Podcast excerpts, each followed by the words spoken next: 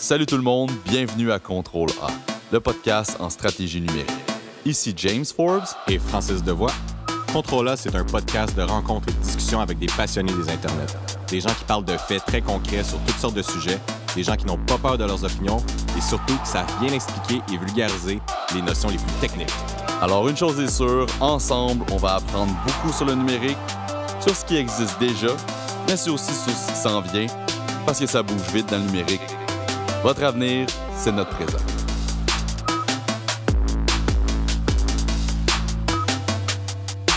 Aujourd'hui à Contrôlant, on parle de transformation numérique, de start-up et de modèle d'affaires. Depuis plusieurs années, on entend parler du terme start-up. C'est un terme qu'on semble qui est extrêmement galvaudé, extrêmement utilisé un peu à toutes les sauces. Euh, on voit beaucoup de gens qui se lancent en entreprise puis euh, aiment bien dire ben moi j'ai une start-up, je pars ma start-up, puis ça a l'air bien cool d'avoir une start-up. James, je sais pas ce que tu en penses sur les start-up. Est-ce que tu sais c'est quoi une start-up, James? J'ai une idée, j'ai une vague idée, mais à chaque fois que j'entends une définition, c'est souvent différent. Euh, mais j'ai l'intuition que c'est une entreprise qui est en démarrage. On sait que c'est ça, la définition en français, c'est une entreprise qui est en démarrage. Euh, mais après ça, on va avoir des détails un peu plus avancés sur qu'est-ce qu'une startup avec notre interviewé. C'est exactement ce qu'on cherche à faire aujourd'hui. Dans le fond, on veut savoir c'est quoi concrètement une startup. C'est quoi qu'on peut voler aux startups pour les PME, les entreprises, les grandes entreprises? C'est quoi le, la, la, fine chose qu'on peut aller chercher pour faire en sorte qu'on change notre modèle d'affaires, qu'on l'amène à évoluer. Euh, et euh, qu'on contribue, dans le fond, pour le bien de notre entreprise? Donc, euh, avec nous aujourd'hui, on a la chance d'avoir Édouard Renac, qui est consultant en transformation numérique chez Adviso. Salut, Bonjour, salut. Question pour toi à 100 100 000 100 000 Un million de dollars. On y va un million? La question, ouais, la question. On y va. OK. C'est quoi une startup, Edouard? Ah, euh... ben, dans le fond, une startup, c'est c'est pas juste une entreprise en démarrage, c'est une entreprise qui a. Dans le fond, il y a deux chose principale à ça. C'est que la première, elle a un haut potentiel de croissance. La deuxième, c'est que c'est une entreprise qui est vraiment à la recherche euh, d'un modèle d'affaires rentable. Donc, euh, on va voir beaucoup de startups, par exemple, qui font des pivots. C'est simplement qu'elles ont tenté un modèle d'affaires qui ne fonctionne pas. mais c'est sûr qu'il faut aussi qu'il y ait la partie très haut potentiel. sinon, c'est pas une startup. Si tu te lances en affaires tout seul à ton compte, tu n'es pas une startup, à moins que tu, tu, sois capable de dire, ben, sais, si tout va bien, dans deux ans, on va être 200 euh, employés. Puis, tu sais, c'est un petit peu, on, parle souvent quand on associe les, les, le terme startup, on va penser à des Airbnb mhm. euh, ou encore des Uber qui ont vraiment révolutionné un peu des, marchés, dans le fond, avec un modèle d'affaires complètement différent. C'est des éclairs dans une industrie. Exactement. Puis, euh, ça m'amène à me poser la question pourquoi tout le monde a commencé à, à, dire, à adopter le terme startup? Ben, Je pense que c'est des entreprises qui marquent l'imagination. quand tu as une entreprise qui est parti de rien. Euh, il y a ce mythe un peu du, fondateur qui est parti dans un garage. Euh, à la Steve Jobs. Euh, voilà, à la Steve Jobs. On remarquera que la plupart de ces fondateurs-là sont, sont des jeunes mâles sortant d'écoles généralement plutôt prestigieuses et ayant accès à, un filet social qui leur permet de prendre beaucoup de risques. mais mais on, bon, ça c'est ça c'est pour la petite histoire. Mais disons que je pense qu'on en parle beaucoup parce que ça, capte l'imagination de se dire qu'il euh, y, a une entreprise qui n'existait pas il y a peut-être 5 ans qui aujourd'hui euh, vaut potentiellement plusieurs milliards de dollars, euh, a, déjà, a des revenus qui augmentent de 30-35% par trimestre. c'est sûr que c'est fascinant à voir de, de, se dire que une entreprise comme Shopify, qui est une qui est une entreprise canadienne de nature euh, qui aujourd'hui vaut des milliards de dollars. Euh, ça, euh, en quelques années, c'est fulgurant comme croissance et tout le monde se dit je veux faire ça, tu sais. c'est pas pour rien qu'on utilise le terme de licorne aussi au mhm. niveau des finances ou au niveau des entreprises pour justement expliquer le genre d'entreprise comme ça. Ça n'arrive pas souvent. C'est presque une légende. Puis, à quel moment une startup arrête d'être une startup? Bah, c'est sûr que dans les médias, on va continuer à parler d'une startup comme Uber, mais c'est concrètement Uber, on fait une, une IPO. Donc, euh, c'est une entreprise qui est aujourd'hui une entreprise publique. Selon moi, ce n'est plus une startup. C'est euh, peut-être une entreprise qui a encore une culture de startup, qui, a encore, qui hérite beaucoup euh, de, cette, de cette inertie qu'elle a pris depuis ses débuts. mais c'est plus vraiment une startup. À partir du moment où une entreprise a validé son modèle d'affaires, donc elle est, elle est capable de de montrer qu'il y a une demande qui est euh, quasiment plus forte que ce qu'elle est capable de, de, supporter, euh, qu'elle a euh, donc, qu'elle vit cette croissance-là, que, que c'est validé, etc. On peut, on peut commencer à parler d'une scale-up. D'ailleurs, il y a des fonds d'investissement dans le monde qui maintenant se concentrent plus sur les scale-up que sur les startups, donc ils sont plus en mode je vais financer des entreprises dont je sais déjà qu'elles ont une croissance plutôt que faire un, un, big bet sur une entreprise dont je suis pas encore tout à fait sûr qu'elle est viable.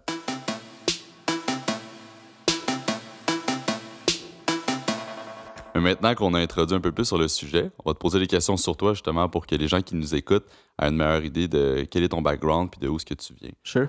Alors vas-y, commence rapidement à nous expliquer un peu quel est ton background, soit entrepreneurial ou sinon dans des entreprises pour lesquelles tu as travaillé. Sure. Ben, dans le fond, euh, j'ai créé une entreprise par accident euh, à 24 ans euh, parce qu'il fallait que je paye mes études. puis j'avais pas d'argent. fait que j'ai commencé dans le fond à coder des sites web pour des gens. Et puis ben, petit à petit, j'étais. J'étais à l'école, puis en même temps, pendant que j'écoutais les cours, je codais des sites web, puis je faisais du QA, puis je commençais à donner de la job à du monde à gauche et à droite. Fait que c'est devenu une entreprise, une, une, agence web. Ça a duré, ça a duré cinq ans. Et puis, euh, petit à petit, euh, je me suis mis à m'intéresser beaucoup à ça. En fait, j'ai essayé plusieurs fois de, de, changer justement le modèle d'affaires de mon entreprise, euh, de sortir d'un modèle de revenus à l'heure, de, de, où je vendais du temps. Le temps, c'est c'est très compliqué à vendre. parce le temps, c'est de l'argent. Ouais, et puis c'est surtout c'est un inventaire qui a une très très courte durée de vie. C'est-à-dire que bah, dès que vécu, dès que tu as quelqu'un qui a passé une heure à ton bureau, euh, si tu l'as pas rentabilisé, c'est une heure perdue. Là, fait qu'on s'entend qu'il n'y a pas vraiment plus périssable comme denrée euh, euh, d'inventaire. Fait que j'ai essayé plusieurs fois. On, avait lancé certains projets justement dont le but c'est vraiment plus de vendre un service dont, dont qu'on pourrait vendre à scale. et, j'ai essayé de m'affranchir finalement de ma, de ma réalité de, de vendeur de temps. Et puis, euh, ça n'a pas marché. Euh, après ça, j'ai euh, continué à, à, donner des coups de main à des entreprises. Entre autres, j'ai été travailler chez Bleu Blanc Rouge comme, comme creative technologist, en, bon français, technologue créatif, ce qui est un peu bizarre à écouter, mais ça, ça se dit. où j'ai eu la chance de travailler avec, avec des super collègues, des super clients sur des projets vraiment intéressants. et puis finalement, j'avais vraiment cette envie de, de, travailler plus vraiment avec de la donnée et de, de, vraiment faire un peu ce qu'on appelle du growth hacking, là, même si je ne tripe pas sur le terme, mais, euh, mais, mais c'était quand même une réalité. J'avais vraiment envie de, de, mettre à contribution tout ce que je sais faire pour faire grossir une entreprise. Et donc j'étais chez Urbania comme directeur de la croissance, euh, où j'ai piloté plusieurs initiatives euh, vraiment intéressantes qui, ont bien fait croître la boîte et notre, surtout notre audience, évidemment. Et puis voilà, puis maintenant je suis chez Adviso concrètement, chez Adviso, euh, est-ce que tu accompagnes les, entreprises à remettre en question leur modèle d'affaires?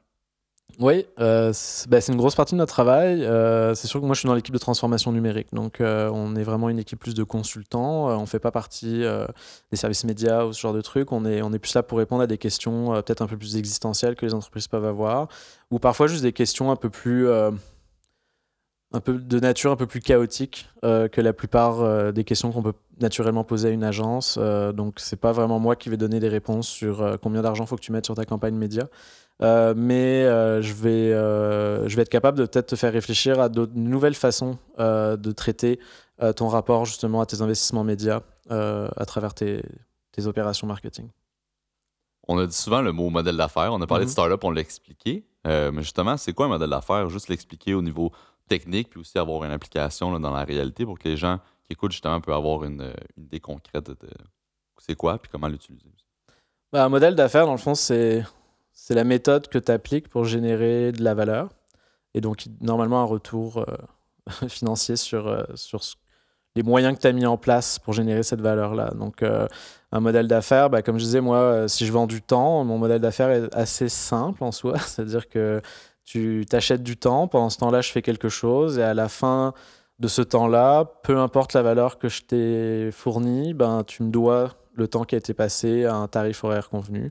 Euh, de, il y a des modèles d'affaires beaucoup plus euh, spectaculaires, comme par exemple celui d'Uber, qui est de dire bah, nous, euh, on ne va pas assumer les, les, lourdeurs fiscales et, financières liées à l'entretien d'une flotte de véhicules et euh, à la salarialisation de euh, milliers de chauffeurs.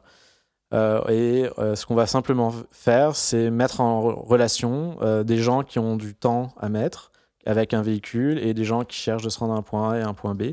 Donc on va vraiment juste créer la technologie et finalement c'est de l'intermédiation. C'est-à-dire qu'on fait juste se mettre entre deux ressources qui ont tous les deux un intérêt à ce que ça aille bien et on se met au milieu et on, fait en sorte que ça aille le mieux possible et on prélève de la valeur là-dessus. Donc ça, c'est un, autre modèle d'affaires. Donc c'est vraiment, vraiment une méthode finalement. Est-ce qu'il y a un modèle d'affaires qui est plus adapté pour une entreprise de passer d'un start-up à une scale-up? Entreprise en croissance? Bah, c'est sûr que énormément de. La raison pour laquelle aujourd'hui on associe le mot start-up à des entreprises technologiques, c'est que souvent la technologie permet finalement de, de, de multiplier euh, sa croissance sans nécessairement multiplier son nombre de, de personnes. C'est-à-dire que avant Internet, euh, si tu avais voulu créer un Airbnb, ben, c'était probablement pas rentable parce qu'il t'aurait fallu embaucher à peu près autant de gens que tu rentrais des nouveaux clients. Euh, je veux dire, tu aurais eu la plus grosse agence touristique au monde, avec des, milliers de gens qui s'occuperaient avec des fax de genre booker tes réservations, te répondre au téléphone, etc. Ça rend ta croissance euh, beaucoup moins exponentielle et beaucoup plus linéaire. Euh, et du coup, c'est beaucoup moins intéressant pour quelqu'un qui veut investir, donc qui veut faire finalement un pari, euh, un peu comme un pari sportif sur ton entreprise. C'est beaucoup moins intéressant pour lui parce que le, retour sera moins intéressant à terme. Une entreprise, dans le fond, qui, après plusieurs années qui est établie, par où on commence si on veut pas nécessairement remettre en question fondamentalement notre modèle d'affaires, mais peut-être l'améliorer, l'optimiser. Dans le fond, qu'est-ce qu'on peut un peu emprunter au startup par rapport à ça? Ben, ce qui est vraiment intéressant en fait dans, dans la nature d'une startup, c'est un peu dans l'ADN de n'importe quelle entreprise de, de ce domaine-là, c'est que, euh, bah, à moins d'être euh, extrêmement optimiste, pour pas dire vivre dans le déni, euh, quelqu'un qui lance son entreprise dans, ce domaine-là se doute bien que les, chances qu'il meure sont normalement plus élevées que celles de survivre. ça, c'est la nature de l'entrepreneuriat. si on part pas si on part avec des lunettes roses, euh, on a un problème. On est mieux de partir en, ayant, soyant très très conscient qu'on risque de mourir, euh, que c'est une vérité, en fait, que chaque jour qui avance, on passe à travers notre capital et qu'on va mourir. À moins justement d'arriver à valider notre modèle d'affaires à temps. Fait qu'il y, a une expression souvent très reprise dans la communauté à l'effet que euh, se, lancer, se lancer en start-up, c'est comme se lancer du haut d'une falaise avec, et de en fait de fabriquer son avion en tombant. Euh, donc euh, on a un certain runway, on a un certain, une certaine unité de temps euh, avant laquelle on va faire faillite. et ça, n'importe quel CEO d'une startup sait ça. Et cette contrainte-là vient mettre en place tout un tas de vient en fait tweaker complètement la façon dont on pense l'entreprise. C'est-à-dire qu'on n'est pas en train de regarder l'avenir en disant oh on est en croissance, ça va bien, qu'est-ce qu'on peut faire. Puis euh, on est plutôt en mode euh, comment, on va, comment on peut défier le destin euh, qu'on s'est lancé à nous-mêmes, qui est qu'on va crever. Et, ça, je pense que cette contrainte-là, elle est, vraiment importante. pour, pour réfléchir justement à son modèle d'affaires. Et je pense qu'il y a beaucoup d'entreprises aujourd'hui dont en fait le plus gros problème, c'est que finalement, elles ont un modèle d'affaires qui est fonctionnel, mais qui sera peut-être plus d'ici 10 ans. Et au lieu de se dire, notre modèle d'affaires fonctionne et pendant qu'il fonctionne, on devrait en profiter pour voir s'il n'y a pas moyen de l'updater ou de le changer. Euh, et ben souvent, euh, cet effort-là, il n'est pas fait. Euh, L'effort naturel d'un d'un gestionnaire marketing dans une entreprise qui va bien, c'est de juste aller mieux, de faire croître les parts de marché, de faire croître le nombre d'usagers, mais on ne pense pas au fait que peut-être qu'avec deux fois moins d'usagers, on pourrait faire quatre fois plus de valeur simplement en changeant le modèle d'affaires. L'un des premiers points pour une entreprise qui veut justement, revoir son modèle d'affaires, qui veut justement peut-être innover dans son entreprise qui est déjà en croissance, ça serait de se dire, premier point, on se crée un sentiment d'urgence. Oui, je pense que c'est quelque chose de nécessaire, euh, tout à fait. Sinon, quelle autre, face, quelle autre chose qu'on pourrait voler, qu'une entreprise en croissance pourrait prendre à une startup pour justement pouvoir innover de la même façon? Ben, je pense qu'il y a L'erreur à, l'erreur à ne pas faire, c'est de, c'est de copier en fait la, la forme d'une startup. Euh, je, je, vais faire un parallèle avec l'intelligence artificielle ou avec euh, l'avion. D'accord? Euh, Quand on a inventé l'avion, on a, on a volé la fonction de l'oiseau, mais on n'a pas volé la forme de l'oiseau. C'est-à-dire qu'on s'est inspiré, on s'intéressait à la fonction voler, mais on ne s'est pas euh, on s'est pas dit et donc il faudra que les ailes elles bougent. Euh, même si si on regarde au début les premiers essais c'était à cet effet-là et ça ne marchait pas.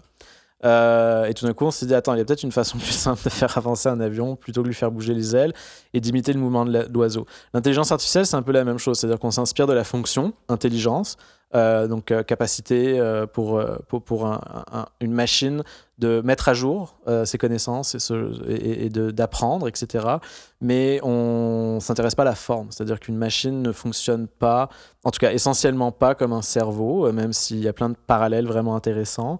Euh, mais mais c'est pas, euh, on, ne s'inspire pas de ça. je pense que le, souvent le, la critique qu'on peut faire, euh, il y, a des entreprises qui l'ont essayé, c'est de dire oh, on va créer une nouvelle entreprise ou on va créer un département genre complètement disconnecté du reste de l'entreprise et puis ce département-là va, va fonctionner de ses propres ailes ou encore on va donner à, à, une personne le rôle de transformer l'entreprise, un genre d'entrepreneur.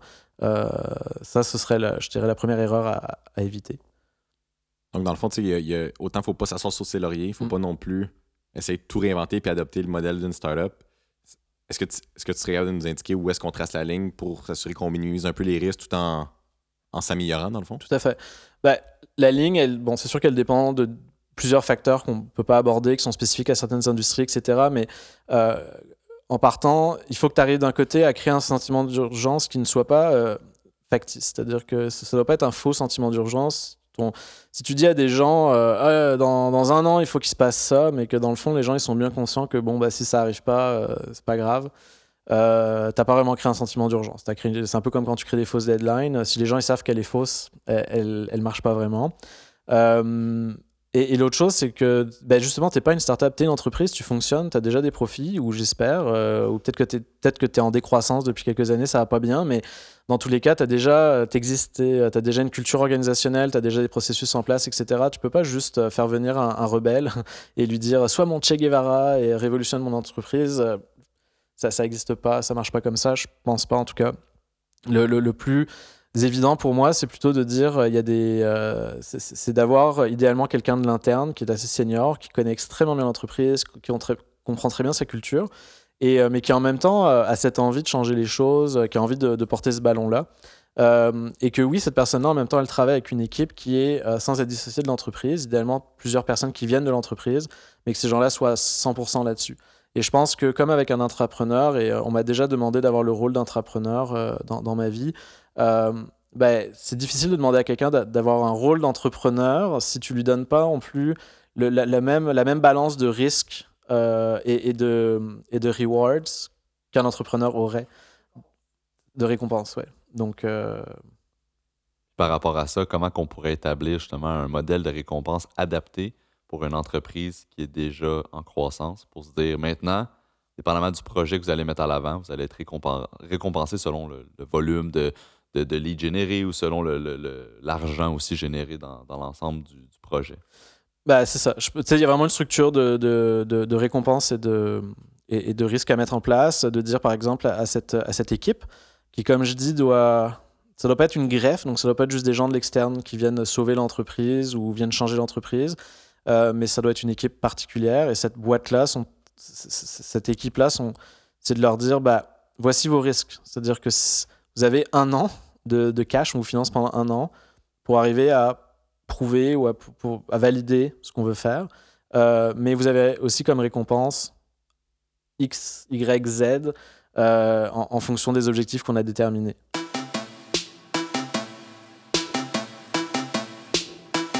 La question que je me pose, c'est comment on reste. Euh, si par exemple on fait plusieurs tests et on voit que ça fonctionne pas, qu'est-ce qu'on en fait si on se trompe plein de fois dans le fond? Je sais pas si la question fait du sens. Oui, tout à fait. Euh, en fait, un, terme que j'aime beaucoup, c'est l'idée de, euh, du retour sur erreur, donc return on failure, euh, un peu à l'opposé du return on investment. C'est de considérer en fait que bah, le temps qu'on a pris pour tester des choses et, apprendre que ça, ça se peut pas, eh ben, ça reste un apprentissage. C'est-à-dire qu'on. Et si on prend le temps de documenter, si on met en place des processus qui font en sorte que si quelqu'un a la même idée dans un an, il va, il va d'abord pouvoir voir que cette idée-là a déjà eu, euh, déjà été émise. Il pourra voir le, protocole de test. Il va pouvoir dire ah ok bon ça marchera pas, fait que je suis mieux d'aller trouver une autre idée. Si on fait cet effort-là, bah là on a un retour sur l'erreur qui fait en sorte que ça devient un peu un investissement. C'est-à-dire que c'est sûr que c'est pas l'investissement qu'on aurait voulu. On aimerait ça que ça marche tout le temps, mais euh, c'est la meilleure façon selon moi de rentabiliser euh, un processus de exploratoire finalement.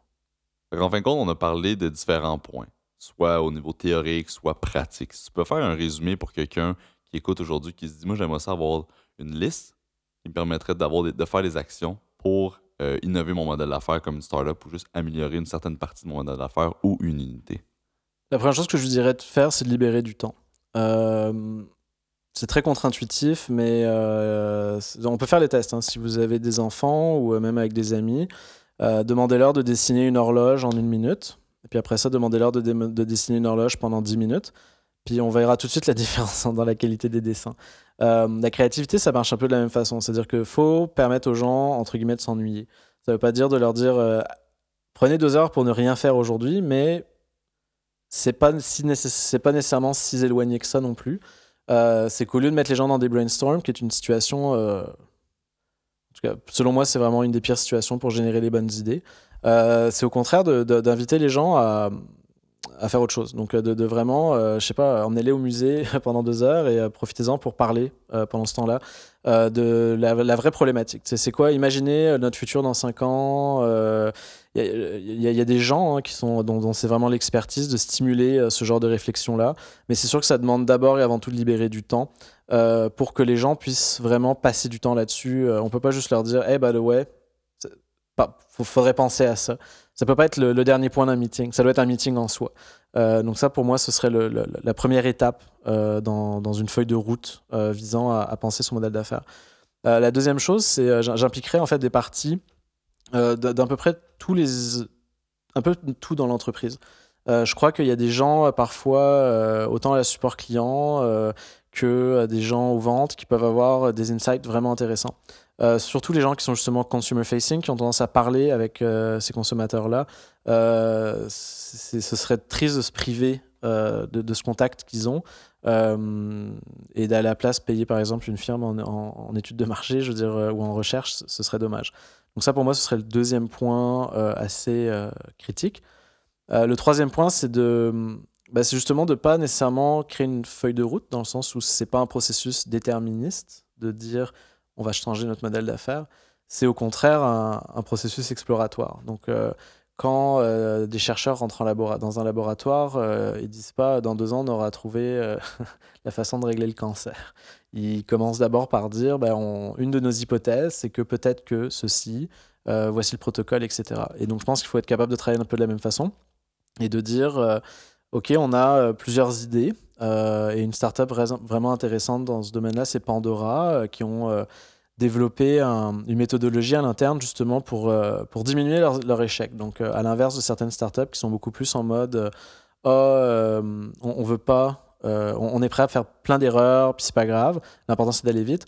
Pandora sont plus en mode c'est notre marché tellement compétitif, puis on est tellement sous-financé par rapport à des gros joueurs comme Spotify que on n'a pas le choix de faire des bons choix à tous les 90 jours dans notre priorisation du travail. Et eux, ils ont vraiment développé une, méthodologie où finalement ils appliquent sur un mur euh, toutes les idées que tout le monde veut faire. Puis ils demandent à quelques personnes euh, de, de, donner en fait des points, de l'argent, même c'est de la, l'argent Monopoly là, mais de, de mettre de l'argent derrière les idées qu'ils pensent qui sont les bonnes. Mais au lieu de leur dire quelle est la bonne idée, et dans ce cas-là, généralement, les gens dans la salle auraient tendance à voter pour leurs propres idées. Ils leur disent plutôt, la question en fait, c'est qu'est-ce qu'il serait stupide de ne pas avoir fait d'ici 90 jours? Et ça, ça change vraiment beaucoup la façon dont tu réfléchis à ton problème. C'est que là, tout d'un coup, tu te mets, tu es vraiment en train de te projeter dans 90 jours et tu te dis, dans 90 jours, quand je vais regarder en arrière, qu'est-ce que je vais regretter de ne pas avoir fait?